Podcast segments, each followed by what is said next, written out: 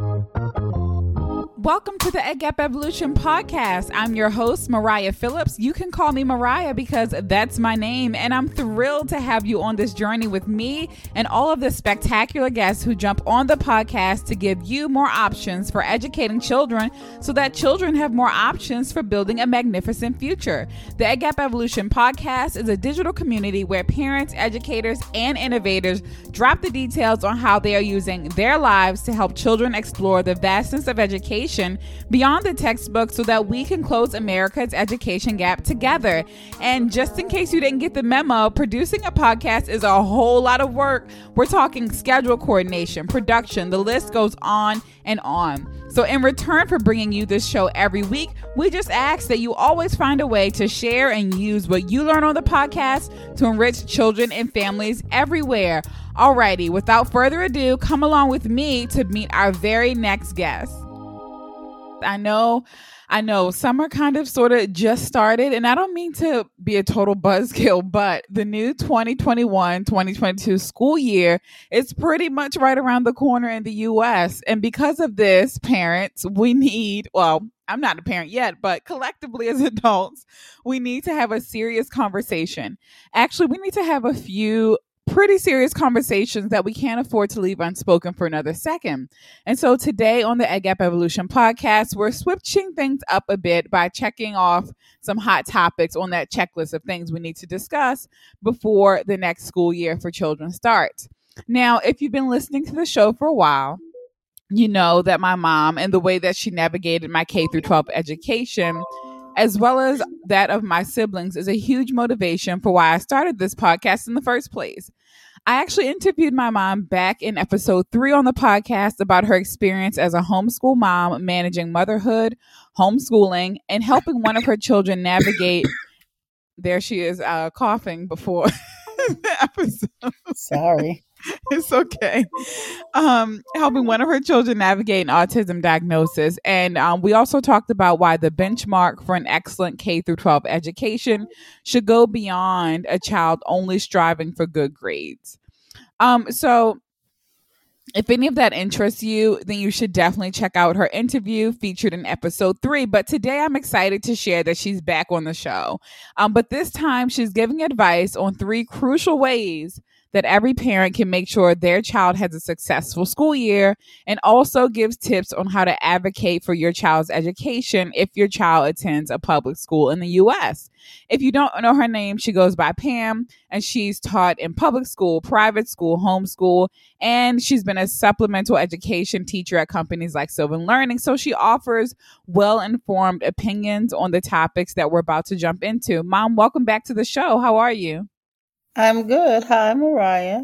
I know you're a little bit sleepy because we're recording this kind of late.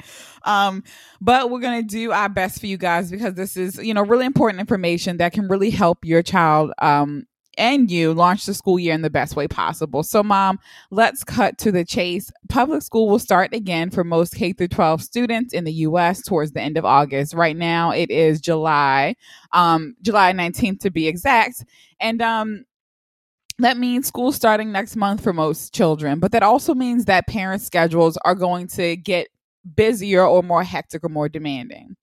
So the first question is for a parent who may have been terribly disappointed about the fact that their child um, received a negative virtual education experience during 2021 school year. So we know that a lot of parents were upset. You know, um, computers kept cutting in and out we know that teachers also were going through a lot of burnout and it just nobody saw covid coming and some kids received a great education but the majority of kids truly suffered on that front.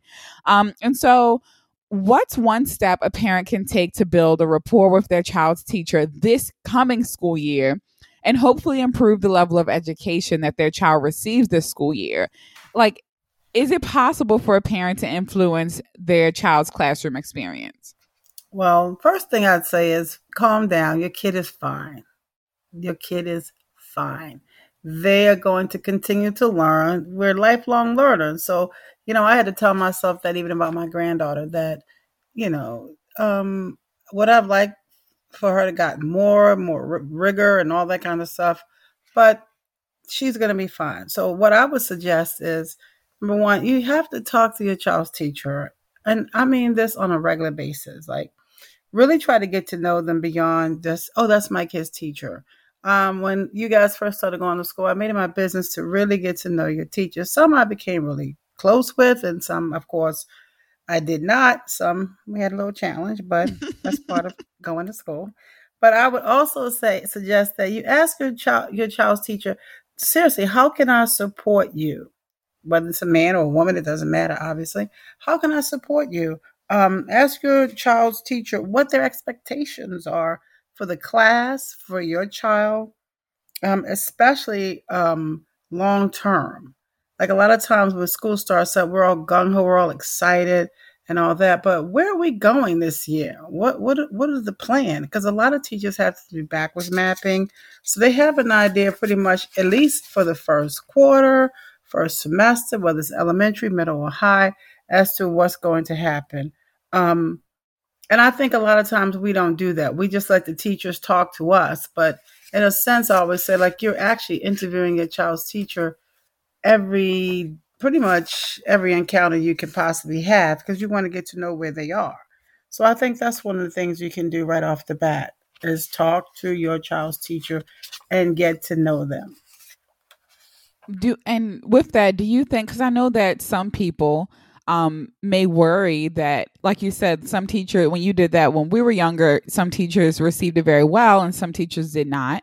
Um, and then, do, you know, some folks may worry, hey, is the teacher going to get offended? And is me asking these questions going to just going to um, start a problem that just wasn't wasn't there originally? So I know that you're a teacher and you've taught for some time as a teacher, what has been your perspective? Like, what do you think when parents come to you with those sorts of questions, or do they come with those sorts of questions often? Um, you know, if someone thinks, hey, what if the teacher gets offended? What's a perspective that they may not have considered? Well, I'm in an alternative education school, so I really don't get to encounter parents a lot unless it's sadly something negative. But prior to that, I was excited when parents wanted to talk to me, ask me all kinds of questions because that lets me know that they're really interested, they're engaged, they want to know, you know, um, the direction we're going in. But as far as being offended, I mean, you know, offenses come, but I feel like uh, as a parent, and I'm speaking as a parent, I'm not so much concerned about you being offended because if you're offended by me asking the direction you're going in with my child's mind, my child's growth, then that there's an issue right there. So I can't I can't get caught up in that. And and I think think the most important thing is also the tone in which you speak to the teacher.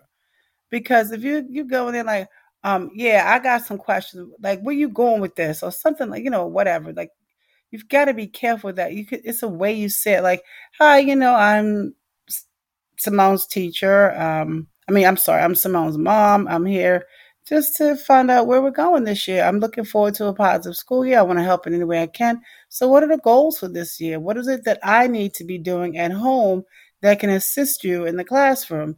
Because a lot of times it's not just academic, I think it's also behavioral.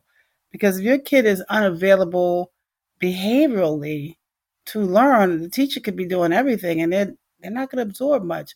So I think not, you know, not worrying about the offenses, focusing on we're, we're a team, we're a partnership to try to get this child so that by the end of the school year, they are meeting the standards and ready to go to the next grade legitimately.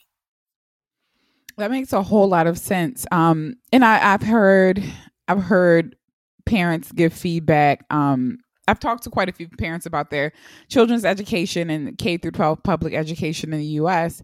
And I have heard feedback that some parents just weren't or aren't aware that it is a partnership um, that the school that the child's education might not and probably should not be totally on the school.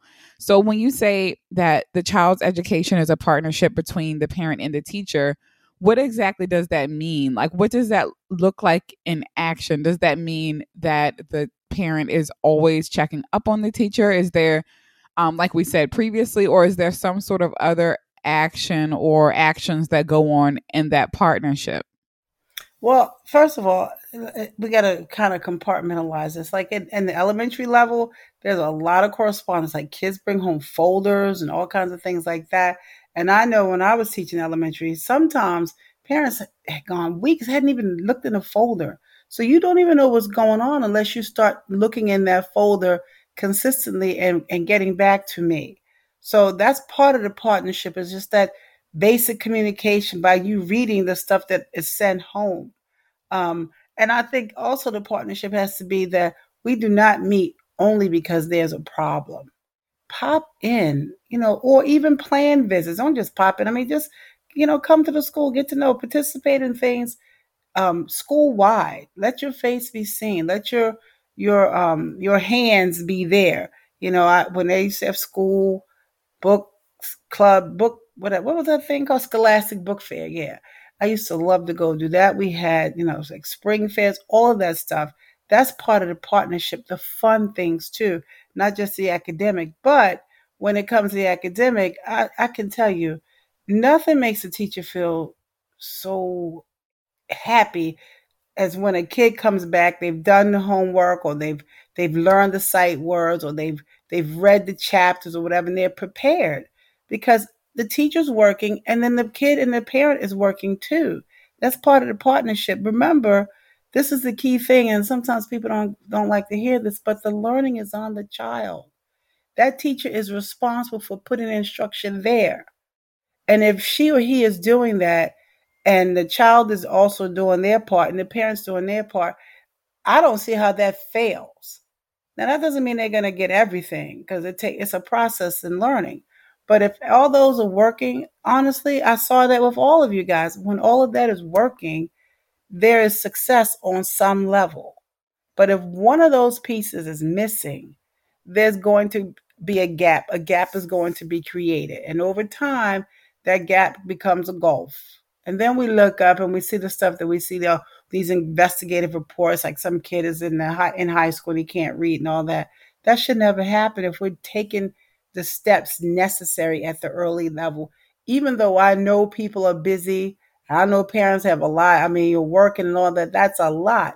But you have to remember, nobody is responsible for your child's education as much as you are. Yeah, I mean that's that's truly a word. I mean, at the end of the day, we all know, you know, those of uh parents who are around their children, that kids really do emulate their parents. And um, you know, that kind of snowballs us into our next topic is and you said it a little bit previously um, although it's seldom discussed studies do show that children perform better in school when they know that their parent is enthusiastic about education even if the parent is faking it for the sake of the kid you know a lot of times as um, adults we fake a lot of things or you know put on a lot of fronts for children because there may be some things that a parent may not want to expose their child to yet. But um, from my perspective enthusiasm about education you can never expose a child to that too early. Um, and so you talked about you know getting your hands on um, different projects and activities in the school and being there. Um, and we know that parents have busy schedules and uh, that's a lot of feedback that i do hear is like by the time i get home mariah like i can barely hold my head up. You know the kids need to eat things are still rowdy. But um are there what are some maybe like one easy way that when a parent gets home and they have nothing left they might not be in the school like actively helping to enrich the child's education? Is there something that the parent can also do at home um, to supplement that education or maybe to just show the child, hey, I'm, I'm, you know, mom, dad, or whatever they identify as, and I value education. I'm interested in your education. Well, a couple of things, like for instance, uh, listen to your child read, even in middle and high school. I know that sounds crazy, but in my school, I read to my students all the time because a lot of them don't like to read. I'm, I'm reading novels to them so listen to them read, even if it's a paragraph, um, especially the middle and high school level, um, when they're writing paragraphs or writing essays and things like that. Listen to it, read it yourself. You know, you don't have you don't have to be an English teacher to to read and and, and listen to your kid. Um, that makes them know. Oh, oh, hold on. No, my mother's going to read that. You don't even have to say anything after you read it. Leave them wondering to some degree You know, like I read it and I'll get back to you. Now, the kid doesn't know, right? It's like I said, especially middle and high school. Because, and I'll say this, this is the biggest one for me. Do not accept rushed, sloppy work from your kid. Look at it, physically look at it. Does it look like something that, you know, is excellent, well done? Um, with your kids who are, who are younger, there's sight word games you can play. Listen to them recite their facts and multiplication, addition, subtraction, division, whatever that may be. Um, sometimes, especially when kids are older, they they're doing different research projects. Help them with that. Give them some of the resources that they need. These things can be done even when you're tired. You can say, "Look, look, I'm tired, but stand over there and read that paper to me and let me hear you read. So when you hear your child read, you can find out, well, maybe they don't read as well as I think they should be able to read or whatever. Or maybe they do read well, but you know, they got to work on, you know, um, I don't know, their diction or work on, you know, how they how they sound. Little things. The bottom line is just be present. I think a lot of times we think it requires a whole lot, but if you're reading, your child sees a book in your hand all the time, they begin to realize, oh, reading is important. I say to my granddaughter all the time, hold up, I'm reading. And now, you know, she likes to read and she'll listen to me read or, or let me tell her stories. You just got to, I don't even think you fake it. There's no need to fake it. Do it. Do it for real because it's going to pay off down the road. It may not look like it's coming together. It's like a puzzle. Pieces, you know, take time to find a thousand piece puzzle but over time, all this stuff begins to work together. You can't really tell me when you learn to read, but you can read. Right, exactly. Exactly. And um that that makes a lot of sense. I mean, Nike says it all the time, just do it. and it, it really makes a difference. Um when I think, you know, from different things that I've made an effort to put into practice in my life, just by doing an act, you know, with sincerity. Because, you know, yeah. at times we can fake it, but doing act with sincerity really does turn something that is a goal or an ambition into something that you actually achieve and it can def- it can inspire other folks and if that other folk is your child then hey that's a double win and remember your your child knows you as well as you think you know and you know your child and i think you do know your child your child knows when you're faking when you're not really paying attention and I, I say this sincerely. You know, they say like give them 15, 20 minutes, but honestly, you do have the time. You, or if you if you think you don't, you've got to find a way to make the time because if you make the time now and you put in the work, you can feel confident and comfortable in knowing that I gave it my best. That doesn't mean that you have to know all of this stuff. Goodness gracious, you know I didn't know that geometry. Goodness, come on now. Um, you know, I'm an English teacher. I don't like geometry, but I'm like, oh, that's good, right? Or if if I don't know something, I can say to my kid, you know, I don't know it, but I can help you find it. And when kids know that you are involved and you care, they get into their assignment. Even at school, I notice kids when I stay on their case about something, even if they're reluctant or resistant, the fact that I'm pushing them in a positive way then they get it done. Then I can come back and say, "See, you didn't want to do that. Now look, you've gotten you've got it done." So I think that that's the same thing with your children at home. They don't have to like school to be successful. They just have to get the job done. Everybody doesn't like their job, everything about their job, but they get it done, hopefully. Right, exactly. You get it done and you find a new one, hope hopefully. exactly. You don't like it, get out of it and go somewhere else.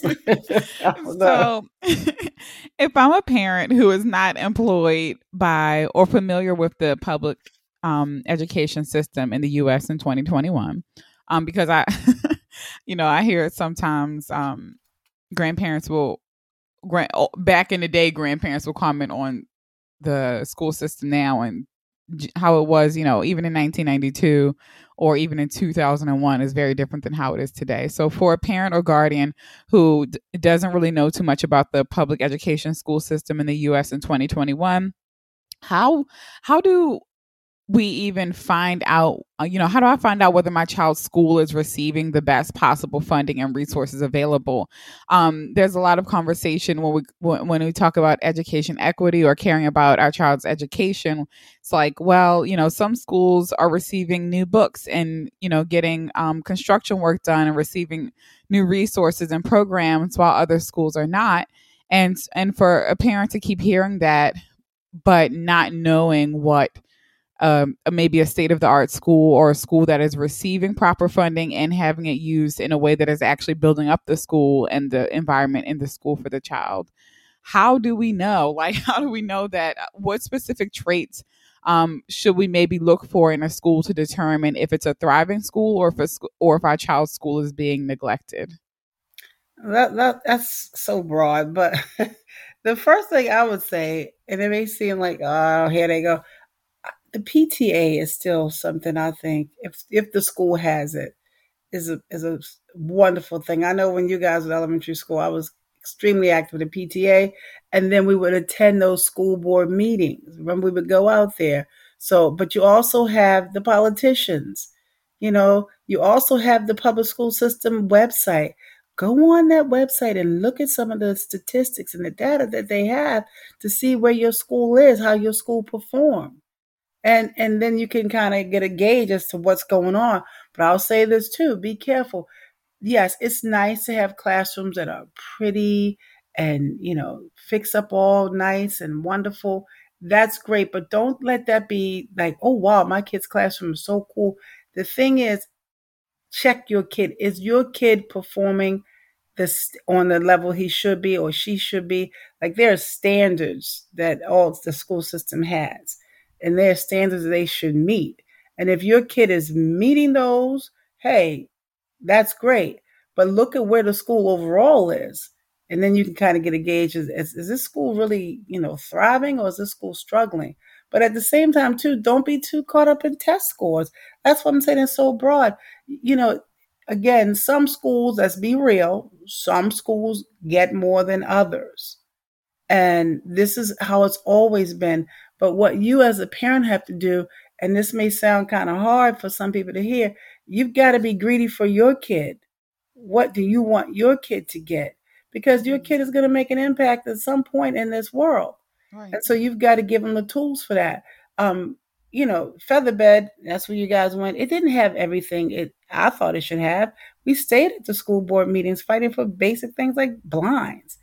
But at the end of the day, there were some pretty good teachers there and and when you went in those classrooms and you got to know those teachers, you realized and you understood they weren't just coming there for a paycheck; they were working pretty hard. And the ones who who weren't up to standard, you know, you have to be willing to to feel uncomfortable a bit and hold them to you know the tape, hold them accountable, and, and and say what you have to say and not worry about that. Again, if you went to a restaurant and that food was not to the standard you wanted it, you gonna hand them your money? Right. No, you're not. You're going to say something. Hey, no, I'm paying for this. You're a taxpayer. You got council people, you got senators, you got representatives or whatever. Put they work for you. Right. Talk to your school principal, talk to the vice principal, talk to whomever it is you have to talk to, the guidance counselors. When you ask those questions, now it's for them to get you the answers and don't let up. I mean, we did a lot when we were, you know, at Featherbed trying to get the best for the kids. There's some smart kids, and look where a lot of you guys are today. Right. So don't sit back and think you don't have the power. You have the power. You just have to know how to use it.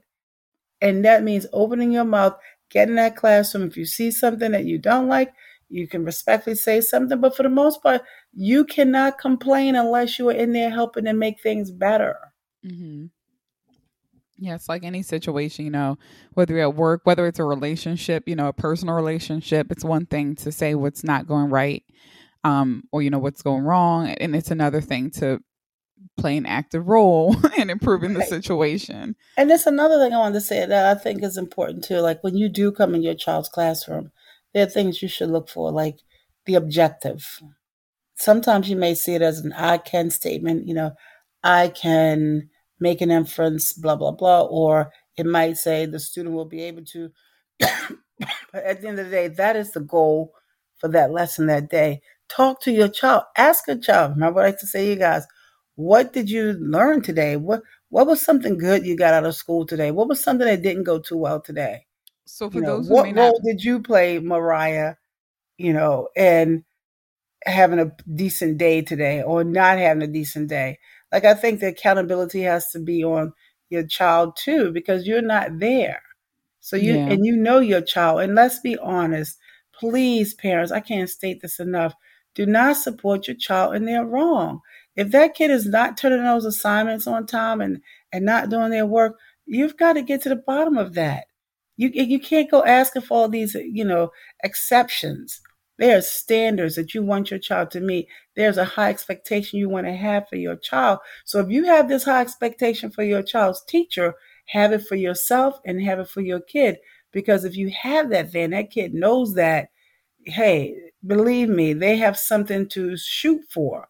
But if they know that you've got their back, I see it all the time in tutoring. You know, a lot of times the parents come to me and they want their child tutored. Really, they just want to pay me money to make this problem go away and that's not it your child is missing things and now you're you're upset and you complain about the school but the reality is it's some of that is back on you but if you're not willing to do that hard work it doesn't matter your school could be thriving and your kid could still not be thriving and vice versa yeah. So I think those are you made quite a few excellent points. Um, and I think if if anyone is looking to take away a few to chew on, you know, it's that you you know you are also responsible for the way that your child behaves in school. The, the teacher can do a million and one things. You know there can be a million and one programs and cute desks and state of the art um, equipment put into place. But if the child goes to school and and is quite aware that you're not that involved in you know how they're performing or how they behave or if they get you know the teacher calls or school calls and says that there are behavioral issues and they know it's you really aren't that interested in helping to correct it then that can also um, impede the child's education. Um, right. you mentioned uh, having an objective on the board and, and one of the things that i always like to do is bridge what teachers know about the classroom and what some parents may or may not know because the truth is that sometimes you know many parents the schedule can be so busy or maybe it's just not a priority and they might you know drop the kid off at school and never even look in the classroom and see that there's an objective. So is that some sort of rule that there always has to be an, an objective on the board? Um or like absolutely could you break down could you break down objective for us like really So quickly? the, uh, the objective is basically the goal for that day or for that lesson. Like you know, I'm in middle school, so what do I want that child to know at the end of that 75 minutes in my classroom, Well, what does I want them to be able to do? And then I can break it down. You know, I've got to you know start off my lesson. Of course, I'm trying to motivate them and all that to to give them give them some interest in what we're going to do. And so, if I don't have a goal then what what what are we striving for? I don't even know what we're trying to do today. So you can ask your child when they come home, what was the goal for the day? What were you supposed to learn today? You know, now that doesn't mean your kid can give it right back to you. But what you say is to your child is, what did you do today? What did you learn today? What did you take away? Now, by middle and high school, they should be able to tell you pretty much what the goal was. Um, and you can also look in their folder. Some teachers used to have the children write it down. I don't. I don't have them write that down. Um, especially when we're virtual, you can actually, you know, go on um, the class and see the different PowerPoints or um, Google Slides or something like that. But that's what an objective is: is telling the student where we're going today and how we're going to get there. Without an objective, you can't even begin to teach a lesson because how can you teach? You don't know what you're going to do. right So that is important. But uh, the other thing I wanted to go back on is that I think another important thing that parents have to do, and sometimes I was guilty of this, is that you really do have to speak well of your child's school and the teachers. Sometimes I had a, you know, I had a couple of really rough situations there, and I and I obviously didn't care. I was in my feelings, and I didn't care. I was just really angry.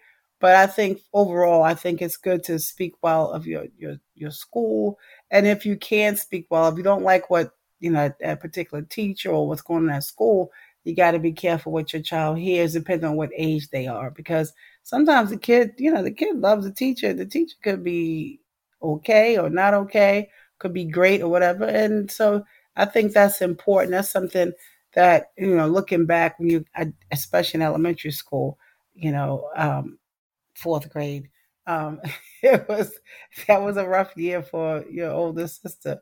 But overall, you know, I had some pretty positive encounters with most of the teachers. Yeah, and that third piece, I promised folks that I'd um summarize three nuggets for them. The third thing that you said at the beginning of um this your answer was the PTA. Um, could you briefly let us know? And I know that they have a website, so folks, you can always go to the PTA's website. But really briefly, could you let us know what the um, PTA is for? So you know, um, the Parent Teachers Association, and I'm only going off like again, my school is alternative, so we don't have it. But when you guys were in school, um, we would get together. A lot of times, though, unfortunately, a lot of times teachers didn't always show up, and I got that. They worked all day, they're tired, probably don't want to come back, but parents work too. But when it's really functioning, a lot of times it was the parents and a few teachers. We would get together to talk about how to make the school better what are some of the things and major issues that we need to address now mm-hmm. that can improve this school? And so, it, number one, what I thought it did really well was it gave us a nice bond between parents. I met a lot of parents who I still know today. Um, and we found out, you know, some of the things that we could do. Like when our principal or vice principal would attend those meetings, they're like, you've got to get to those school board meetings and and we learned that, and so we started going there. We would get our opportunity to speak about what we wanted to do for our school. And so, you know, we only met, I think, like once a month or something like that, maybe twice a month. But different people had different roles, obviously, president, vice president, treasurer, and that kind of thing. But overall, it was a way for us to identify issues or challenges in the school, and then for us to get together, brainstorm, and figure out how can we solve or improve these situations? And most of the time, it worked in our favor. I mean, we would go to the board, school board meetings, and you know, of course, it would be a small group of us, and you know, we would see other schools who had a lot of people, and so we started learning. Hey, in order to really be heard, you need numbers, but you don't know these things unless you come out and participate. And you sometimes I would be tired, but you you you know, tired is temporary. You've got to get past that to get to what it is you really want. You cannot keep complaining about something but not willing to put in the time and the effort that is required to solve the problem. So a PTA, a strong PTA is powerful. It is respected because that means you're coming out past when you have to be out and you want your voice to be heard. And it sounds like a cliche, but believe me, they're listening. Yeah.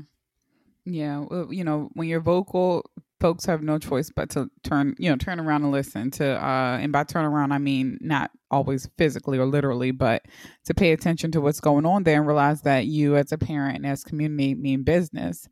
Um, and so the final part of our time together um, is, is here's the question. So, when you were a parent um, with kids, so four of us, you have four kids, and we, so I think at one point we were all in the Baltimore County public school system at once, um, all at once.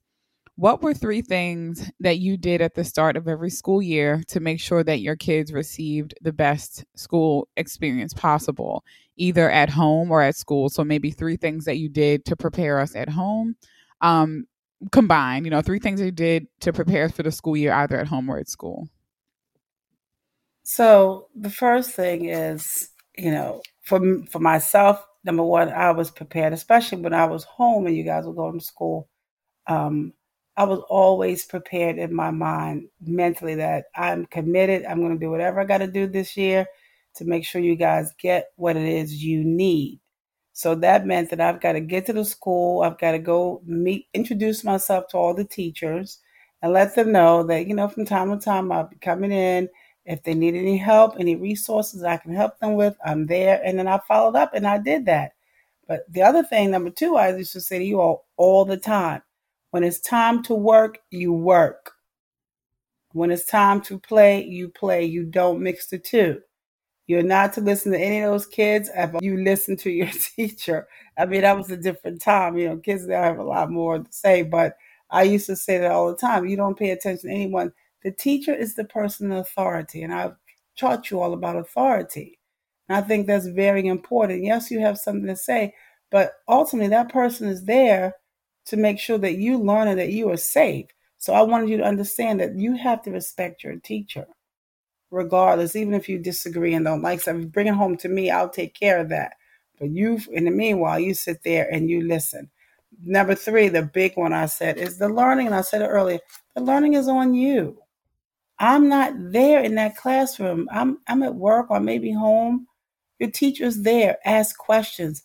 You know, do do what you're asked to do. Don't be afraid to be wrong. Don't be afraid to be different. You know, but as but at the same time, as a parent, you've got to get involved. You cannot let an entire school year go by or a semester, or quarter, whatever, and no one has heard from you. So I think as a parent, the, the thing is, the biggest thing is involvement. I don't care how small, a phone call. Call the school on your lunch break if you have to, or if you're a stay at home mom, call up to the school. You know, if you can get, get up there, get up there. Talk to the principal, vice principal. Let yourself be seen and heard. And then, most of all, get your kids to school on time, get them there fed, mm-hmm and get them there properly groomed because that makes a child feel good about themselves.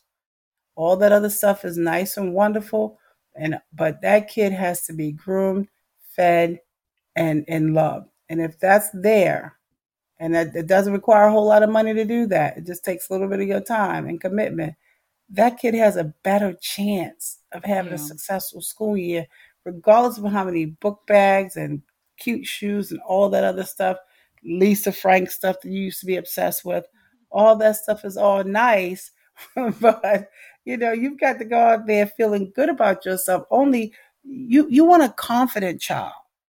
So that confidence has to come from that home. And if that kid is confident at home, he or she is going to take that confidence right out that door into that classroom and they'll be able to, as they like use that little clear, they'll be able to shine. But most of all, they'll be able to learn. Yeah, well, thank you so much, Mom, for this wonderful advice. Your wisdom is always great to have on the podcast. Like I said, so folks, she's coming from um, a, a, background in education. This isn't just, you know, it's all it's wonderful to hear opinions, but also it's also important to make sure that when we do hear opinions, we're hearing educated and well informed opinions. Um, and so if if there's anything you know there's there was so much to chew on i do recommend listening to the listening to this episode more than once and really taking notes on some of the um, advice that was given and the points that were made. But if you're just looking for a really quick action to do, I definitely recommend, like we said, going to pta.org. Um, that's the National Parent Teacher Association. And there you will see a bunch of resources on how to advocate for your school. Um, how to get in on legislation that is in um, favor of children's education in America. Family resources, um, if your family is in need of resources or advice regarding parenting, college readiness, health and safety. They have all sorts of events. Um, they teach you how to join the PTA. Just so much information and so many resources on how you can get support in getting more involved in your child's education. You don't have to do this alone. So again, thank you so much, mom, and everybody. Um, sure. Embrace the evolution. need to thrive. Um, Udit, have a wonderful day, and thank you so much for joining us. Yeah, thank you. Have a great day as well.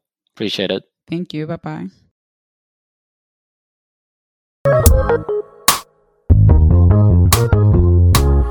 So, what'd you think?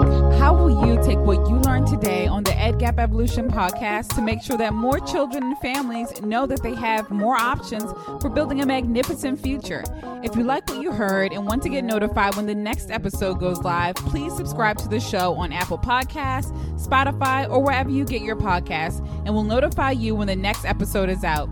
Don't forget to check the show notes where I share information on today's guest. And yes, we do have a website.